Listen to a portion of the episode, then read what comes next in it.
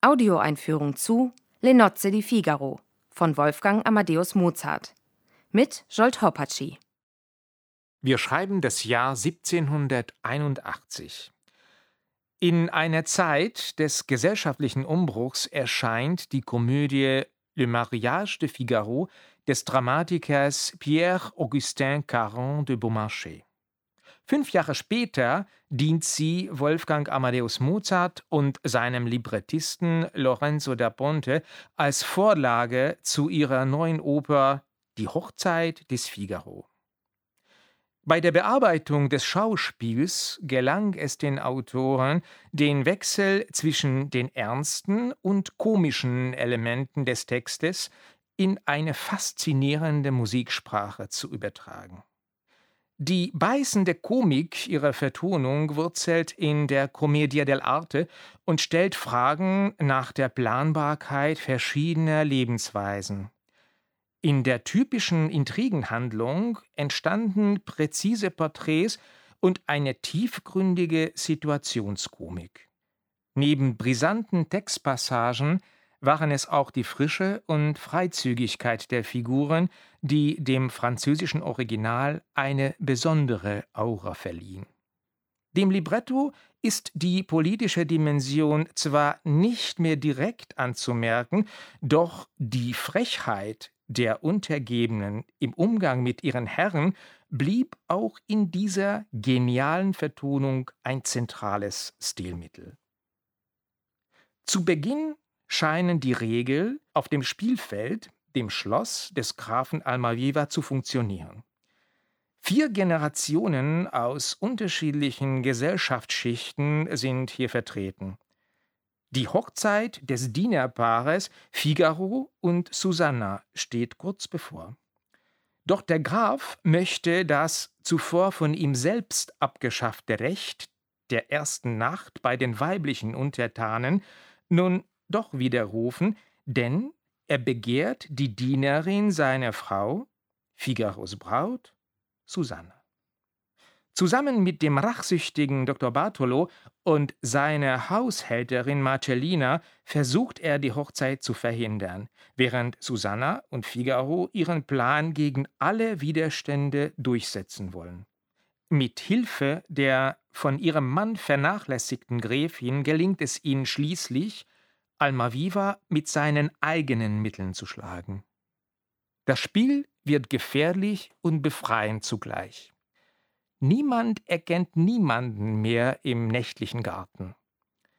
Trotz unterschiedlicher Herkunft bewegen sich alle auf Augenhöhe im turbulenten vierten Akt. Doch am Ende werden alle rechtmäßigen Paare zusammengeführt und zwei Hochzeiten gefeiert, bis ein neuer Tag anbricht. Die Charaktere dieser Opera buffa stehen in einer weit zurückreichenden Tradition. Schon die Straßenkomödien und die Commedia dell'arte kennen die Spannungen zwischen Dienerinnen und Herrinnen.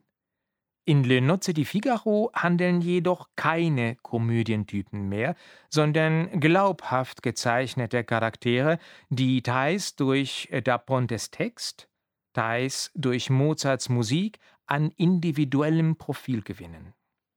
Das Autorenduo hielt sich dabei strikt an die Einheit der Zeit, der Handlung und des Raums, um ein rasendes Spiel gestalten zu können. Innerhalb der vorgegebenen 24 Stunden relativiert sich einiges. Noch deutlicher als bei Beaumarchais nimmt Susanna in der Oper eine zentrale Position ein. Um sie kreisen Figaro, der Graf, der Page Cherubino und selbst der Musiklehrer Don Basilio. Ihre Liebesintrige regelt die ständig wechselnden Konstellationen zwischen den Figuren und nicht deren Herkunft. Wir können regelrecht zuschauen, wie die gesellschaftlichen Schranken Stück für Stück fallen.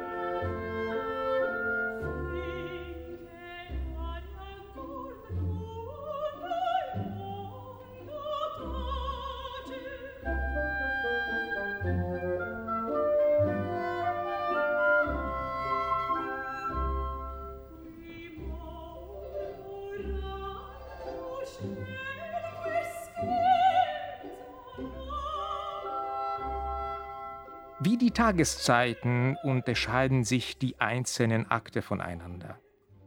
Die klaren Konturen der ersten drei Akte lösen sich später im vierten Akt auf und ermöglichen die wildesten Verwechslungen.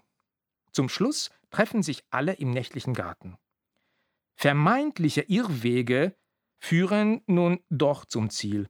Sogar die Liebe von Susanna und Figaro wird in diesem nächtlichen Chaos in Frage gestellt. Erst die Morgendämmerung bringt eine gewisse Klarheit. Alle feiern das Spiel, die Kunst des Überlebens. Die Fragen, die schon gestern unbeantwortet blieben, werden am neuen Tag wiedergestellt. Das Spiel geht weiter. In der Inszenierung von Tilman Köhler wird die Geschichte des tollen Tages zum Spiel um die Liebe und das Überleben. Es verlangt nach ständig wechselnden, neuen Strategien, die in entscheidenden Momenten den nächsten Schritt nach vorne zeigen. Die zehn Spielerinnen in den Kostümen von Susanne Uhl entfalten ihre Potenziale, erfahren Lebendigkeit. Ihre Kreativität läuft zur Hochform auf. Im Bühnenbild von Caroli Riss öffnen sich Freiräume für Lebensfreude, auch wenn manche Situationen an diesem tollen Tag brandgefährlich sein können. Rund um die Uhr geht's ums Eingemachte. Auf der menschlichen Ebene zeigen sich die Energie und Dynamik von Mozarts Meisterwerk am stärksten. Mit seinen Figuren bewegen wir uns in einer Sphäre, in der sich Frust, Liebe und Rache mit Freude und Melancholie vermischen. Sie hörten einen Ausschnitt aus der Premiere von Le Nozze di Figaro vom Oktober 2023 unter der Leitung von Generalmusikdirektor Thomas Guggeis.